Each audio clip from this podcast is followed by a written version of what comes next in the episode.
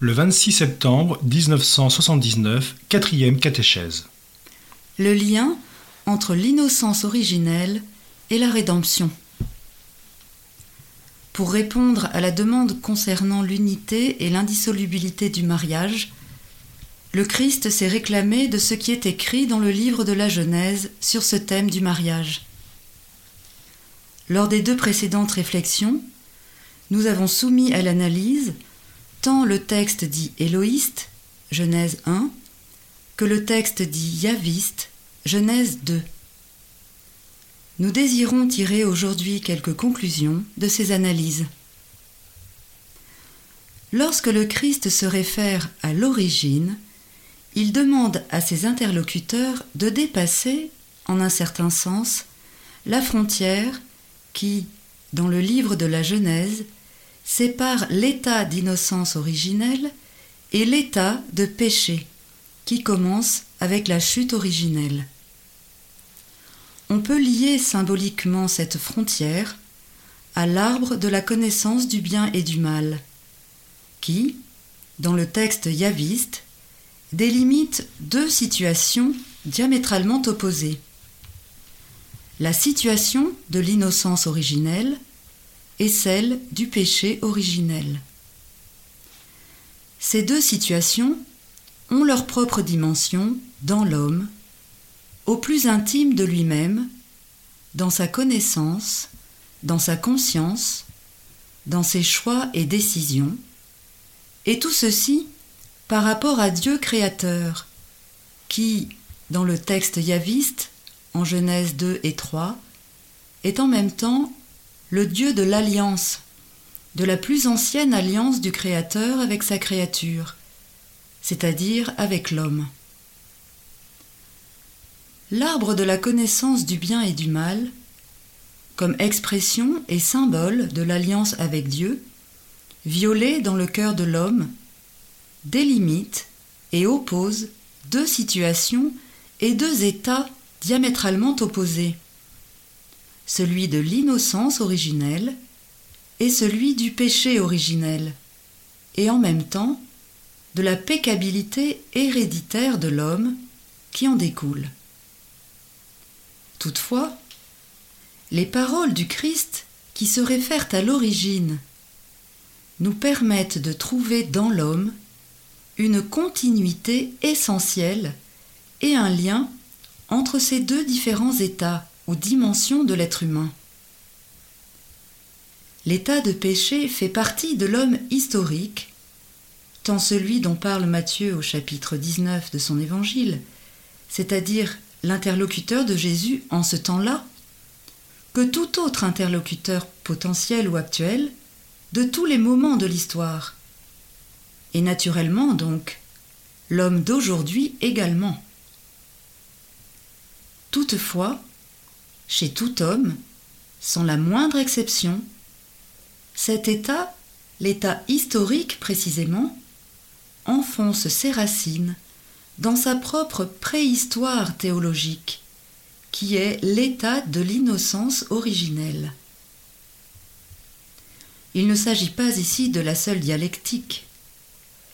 Les lois de la connaissance répondent à celles de l'existence il n'est pas possible de comprendre l'état de pécabilité historique sans se référer ou faire appel, comme le fait le Christ, à l'état d'originel, en un certain sens préhistorique, et fondamentale innocence. Le surgissement de la pécabilité comme état, comme dimension de l'existence humaine, se trouve dès le début en rapport avec cette réelle innocence de l'homme comme état originel et fondamental, comme dimension de l'être créé à l'image de Dieu. Il en fut ainsi pour le premier homme, homme et femme, en tant que dramatis personae et protagoniste des événements que décrit le texte yaviste en Genèse 2 et 3, mais aussi pour le parcours historique de toute existence humaine. L'homme historique est donc, pour ainsi dire, enraciné dans sa préhistoire théologique révélée. Et pour cette raison, tout élément de sa pécabilité historique s'explique, tant pour l'âme que pour le corps, par référence à l'innocence originelle. On peut dire que cette référence est un co-héritage du péché, et précisément du péché originel. Si, en chaque homme historique, ce péché signifie un état de grâce perdu, alors il comporte aussi une référence à cette grâce, qui était précisément la grâce de l'innocence originelle.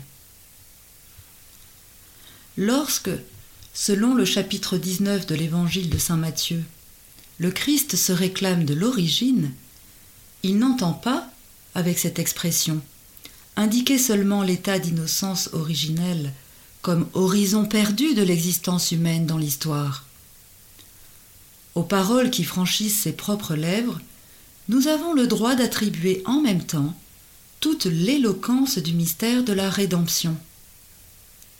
En effet, déjà dans le contexte yaviste de Genèse 2 et 3, nous sommes témoins du moment où, après avoir rompu l'alliance originelle avec son Créateur, l'homme, homme et femme, reçoit la première promesse de rédemption avec les paroles de ce que l'on appelle le proto-évangile dans Genèse 3.15 et commence à vivre dans la perspective théologique de la rédemption. Et ainsi donc, l'homme historique tant l'interlocuteur du Christ dont parle Matthieu au chapitre 19 que l'homme d'aujourd'hui participe à cette perspective. Il participe non seulement à l'histoire de la pécabilité humaine, comme un sujet héréditaire et en même temps personnel et unique de cette histoire, mais il participe aussi à l'histoire du salut, ici également comme sujet et co-créateur. Il est donc non seulement fermé, à cause de son état de péché, par rapport à l'innocence originelle, mais il est aussi, en même temps, ouvert sur le mystère de la rédemption qui s'est accompli dans le Christ et à travers le Christ. Dans son épître aux Romains, Saint Paul exprime cette perspective de la rédemption dans laquelle vit l'homme historique. Nous, écrit-il, qui possédons les prémices de l'Esprit, nous gémissons nous aussi intérieurement dans l'attente de la rédemption de nos corps. Romains 8, 23.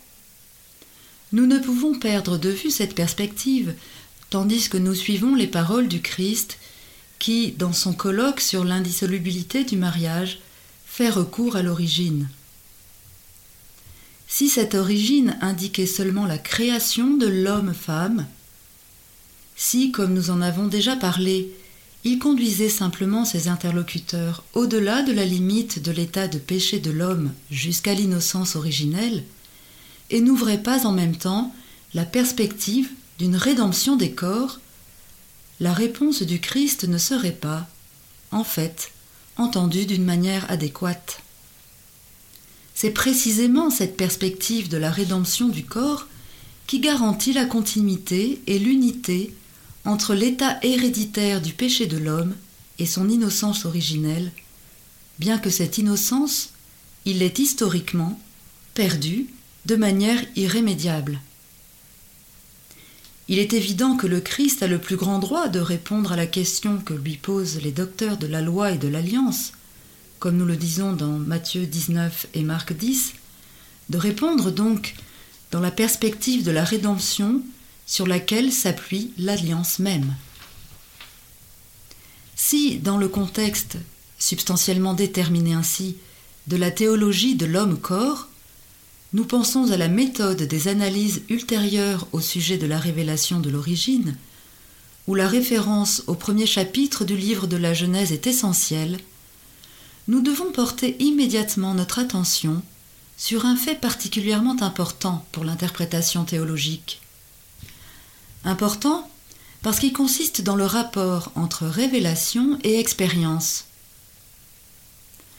Dans l'interprétation de la révélation au sujet de l'homme et surtout au sujet du corps, nous devons, pour des raisons compréhensibles, nous référer à l'expérience, parce que l'homme-corps nous est perceptible surtout grâce à l'expérience.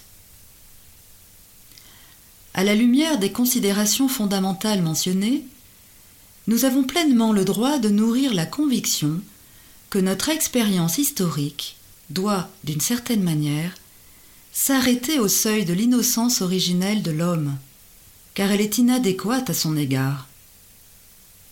Toutefois, à la lumière des mêmes considérations introductives, nous devons parvenir à la conviction notre expérience humaine est, dans ce cas, un moyen en quelque sorte légitime pour l'interprétation théologique, et en un certain sens, un point de référence indispensable dont nous devons nous réclamer dans l'interprétation de l'origine. Une analyse plus détaillée du texte nous permettra d'en avoir une vision plus claire. Il semble que les paroles de l'épître aux Romains que je viens de citer indiquent de la meilleure façon l'orientation de nos recherches centrées sur la révélation de cette origine à laquelle le Christ se réfère dans son colloque sur l'indissolubilité du mariage en Matthieu 19 et Marc 10. Toutes les analyses qui seront successivement faites sur la base des premiers chapitres de la Genèse reflèteront presque nécessairement la vérité des paroles de Saint Paul. Nous qui possédons les prémices de l'Esprit, nous gémissons nous aussi intérieurement dans l'attente de la rédemption de nos corps. Romains 8, 23. Si nous nous plaçons dans cette position, qui s'accorde si bien avec l'expérience, l'origine doit nous parler avec la grande richesse de lumière qui provient de la révélation à laquelle désire répondre surtout la théologie. La suite des analyses nous dira dans quel sens doit aller cette théologie du corps et pourquoi.